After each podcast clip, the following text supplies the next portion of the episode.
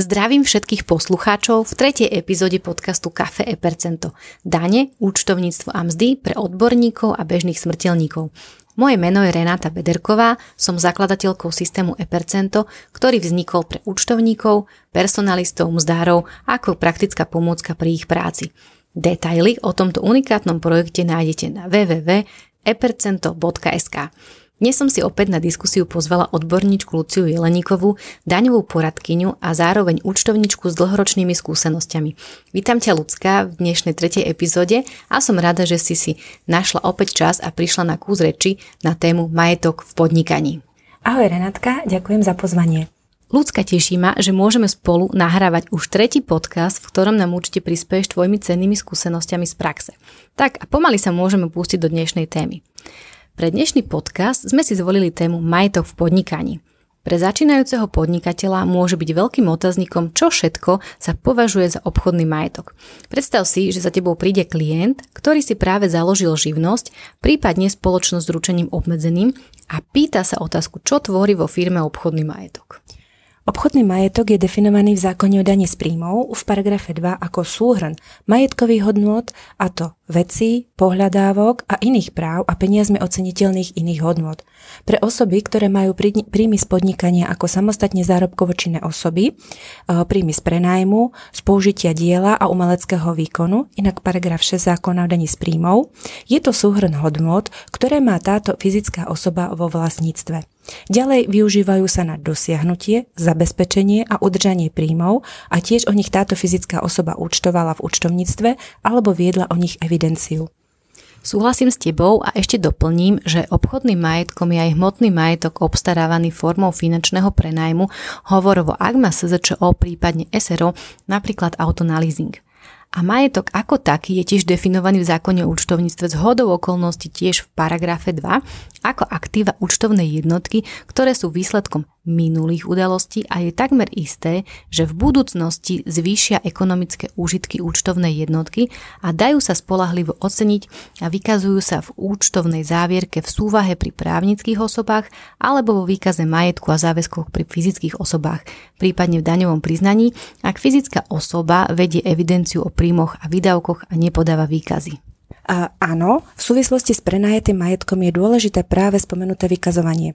Veľmi často sa v súčasnosti využíva tzv. operatívny leasing napríklad na autá alebo stroje. V tejto súvislosti však nemôžeme hovoriť o majetku prenajatom formou operatívneho nájmu ako o vlastnom majetku. Takýto majetok účtovná jednotka počas doby nájmu nikdy nevykazuje ako vlastný majetok. Mm-hmm, povedali sme si, čo tvorí majetok, teda, že sú to majetkové hodnoty, pohľadávky a veci. A tu by sme sa zamerali na hmotný a nehmotný majetok a ako nám vstupuje do nákladov na zníženie základu dane. Lebo máme veci bežnej spotreby, ako kancelárske potreby, ktoré sú našim nákladom momentom, kedy máme ku tomuto majetku vlastnícke právo. Jednoducho idem do obchodu s kancelárskymi potrebami, vyberiem si, zaplatím, prevezmem, dám do účtovníctva a mám náklad. Avšak nie všetky veci sa správajú rovnako.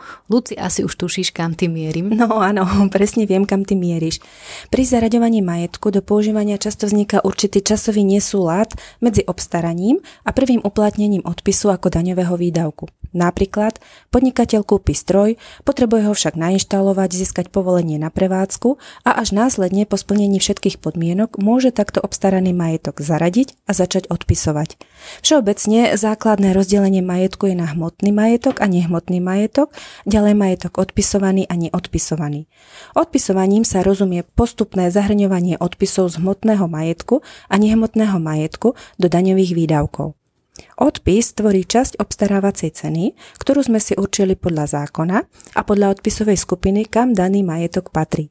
Hmotným odpisovaným majetkom sú samostatné hnutelné veci, prípadne súbor hnutelných vecí, ktorých cena je vyššia ako 1700 eur a doba využitia je dlhšia ako 1 rok. Napríklad, podnikateľ kúpi osobný automobil na účely podnikania. Automobily patria do prvej odpisovej skupiny a odpisujú sa 4 roky. Takže, ak by ho kúpil v januári za sumu 40 tisíc eur, tak za prvý rok si do nákladov uvedie sumu 10 tisíc eur. No a takto bude postupovať až do úplného odpísania majetku.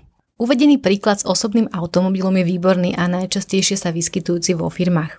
Ty si uviedla príklad, kedy podnikateľ kúpil osobný automobil v mesiaci január. Ak by však kúpil v ktoromkoľvek inom mesiaci, tak odpisy sa počítajú na celé kalendárne mesiace. Preto suma by nebola 10 tisíc, ale prislúchajúca daným mesiacom v roku, kedy majetok využíval na podnikanie.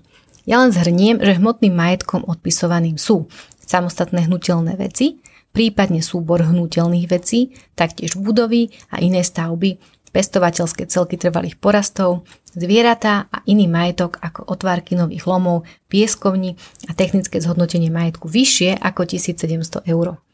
Luci, spomenuli sme, čo je hmotný majetok a vieš nám prosím bližšie priblížiť, čo si majú poslucháči predstaviť pod nehmotným majetkom?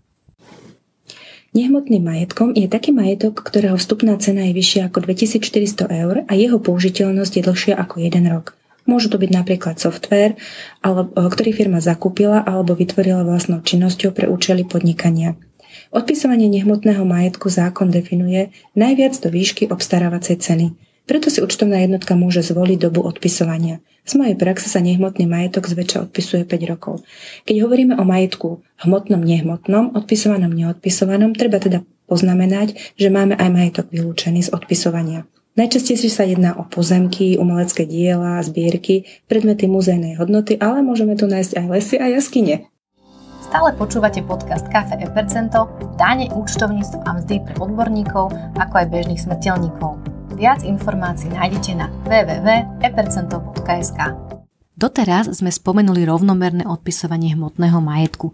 Pre poslucháčov uvediem, že aktuálne poznáme 6 odpisových skupín vrátane nuly, ktorá je využívaná len pre osobné automobily, ktoré majú druh paliva zdroj energie a v osvedčení o evidencii nájdete uvedené veľké BEV, čiže BEV alebo PHEV, čiže PHEV a v akejkoľvek kombinácii s iným druhom paliva alebo zdroja energie.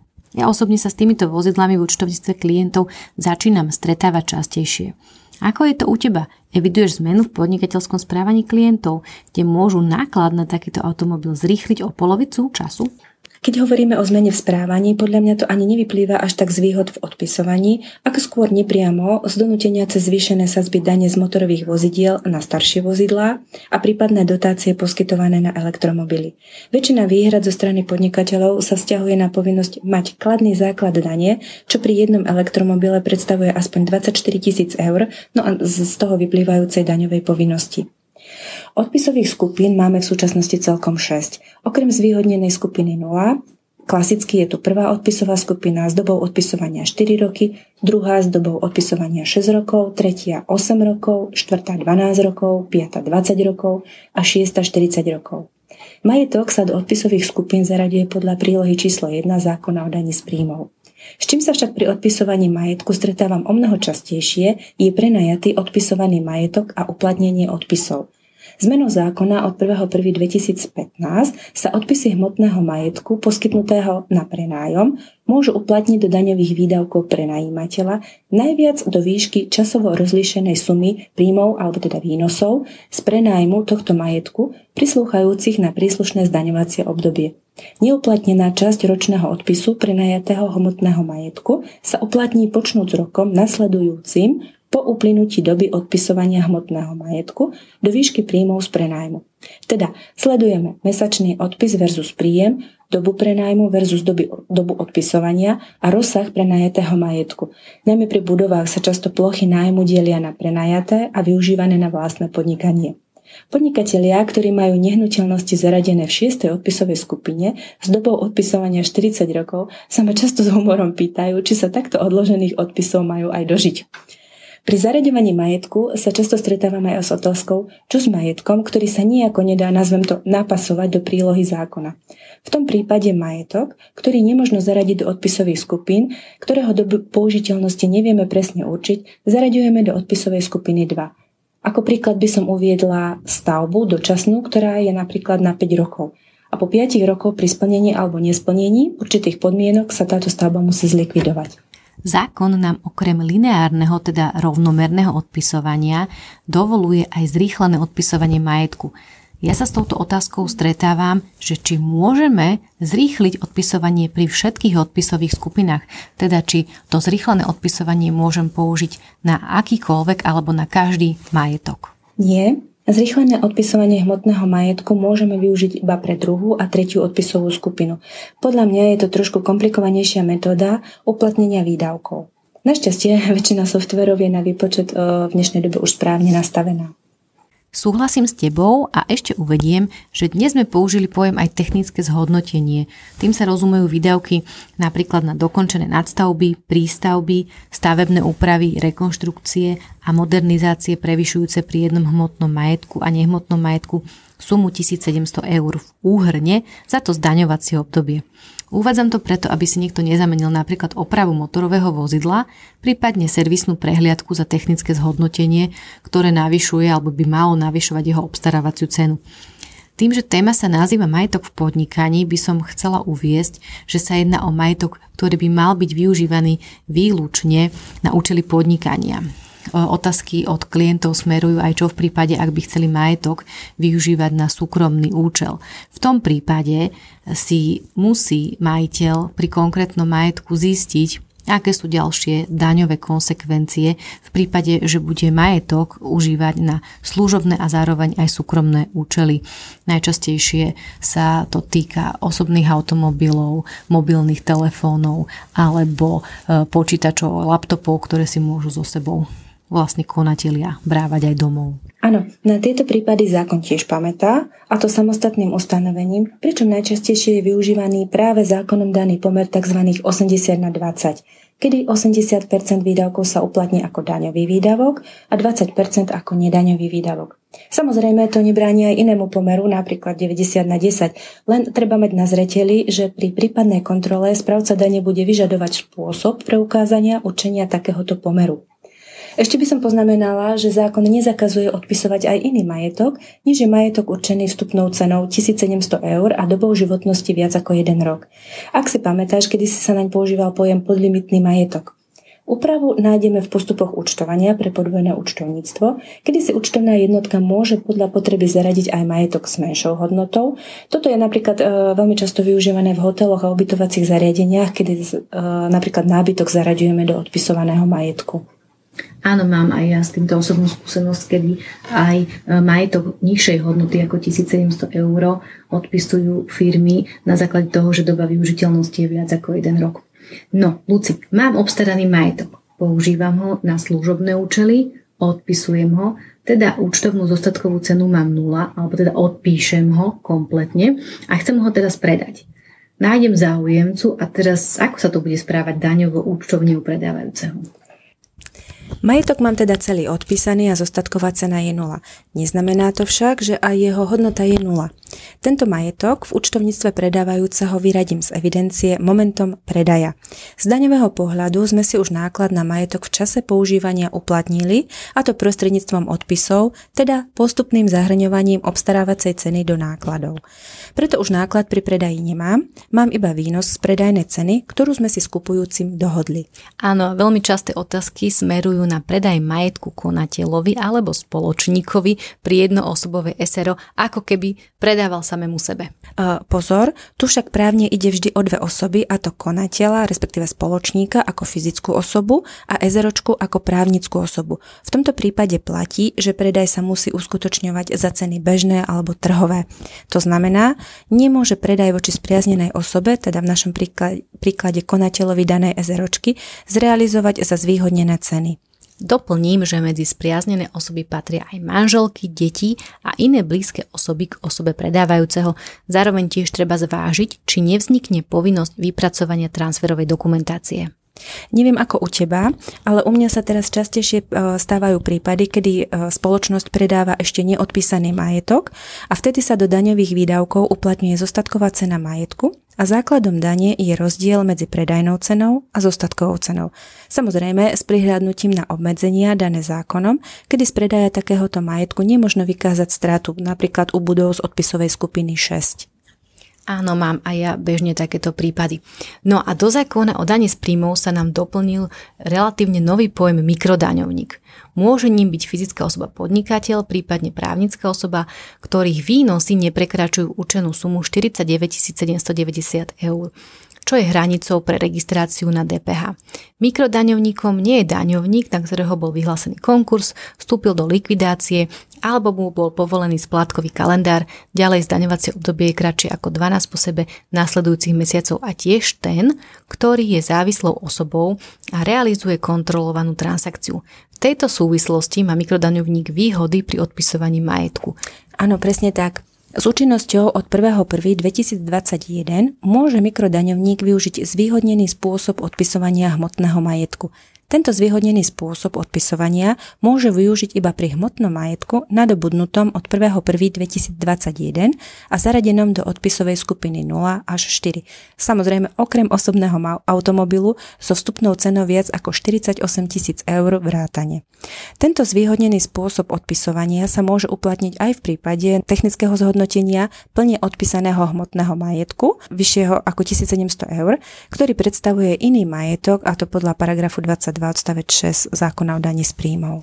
Áno, tento zvýhodnený spôsob odpisovania môže použiť fyzická osoba na hmotný majetok zahradený do obchodného majetku v súvislosti s dosahovaním príjmov z podnikania a z inej samostatne zárobkovej činnosti v zdaňovacom období, v ktorom bola považovaná za mikrodaňovníka.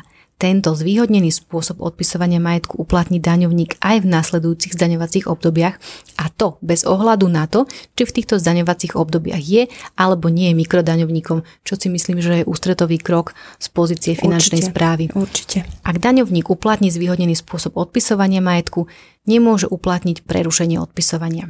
Luci, spomenula som pojem prerušenie odpisovania. Stretávaš sa s týmto pojmom v praxi často? Áno aj nie. Pojem prerušenie odpisovania zahrania prerušenie iba daňových odpisov. To znamená, že v účtovníctve spoločnosti o účtovných odpisoch sa aj naďalej chronologicky účtuje, avšak v daňovom priznaní sa tento náklad pripočíta k základu dane a teda platí sa vyššia daň. Taktiež platí, že prerušenie odpisov hmotného majetku môže daňovník uplatniť na celé zdaňovacie obdobie, čím je myslené daný rok, za ktorý sa podáva daňové priznanie. Takúto možnosť prerušenia odpisovania využívajú daňovníci aj v súvislosti s e, úpravou hospodárskeho výsledku. Prerušiť odpisovanie je možno teda aj na viac daňovacích období. Zároveň ale treba podotknúť, že zákon o zdaní z príjmov určuje aj povinnosť prerušiť odpisovanie majetku, a to v prípade, ak majetok nie je využívaný na podnikanie, respektíve na zabezpečenie zdaniteľných príjmov. Toto je potom veľmi častá otázka zo strany podnikateľov, čo keď preruším odpisy napríklad motorového vozidla, musím potom platiť daň z motorových vozidiel?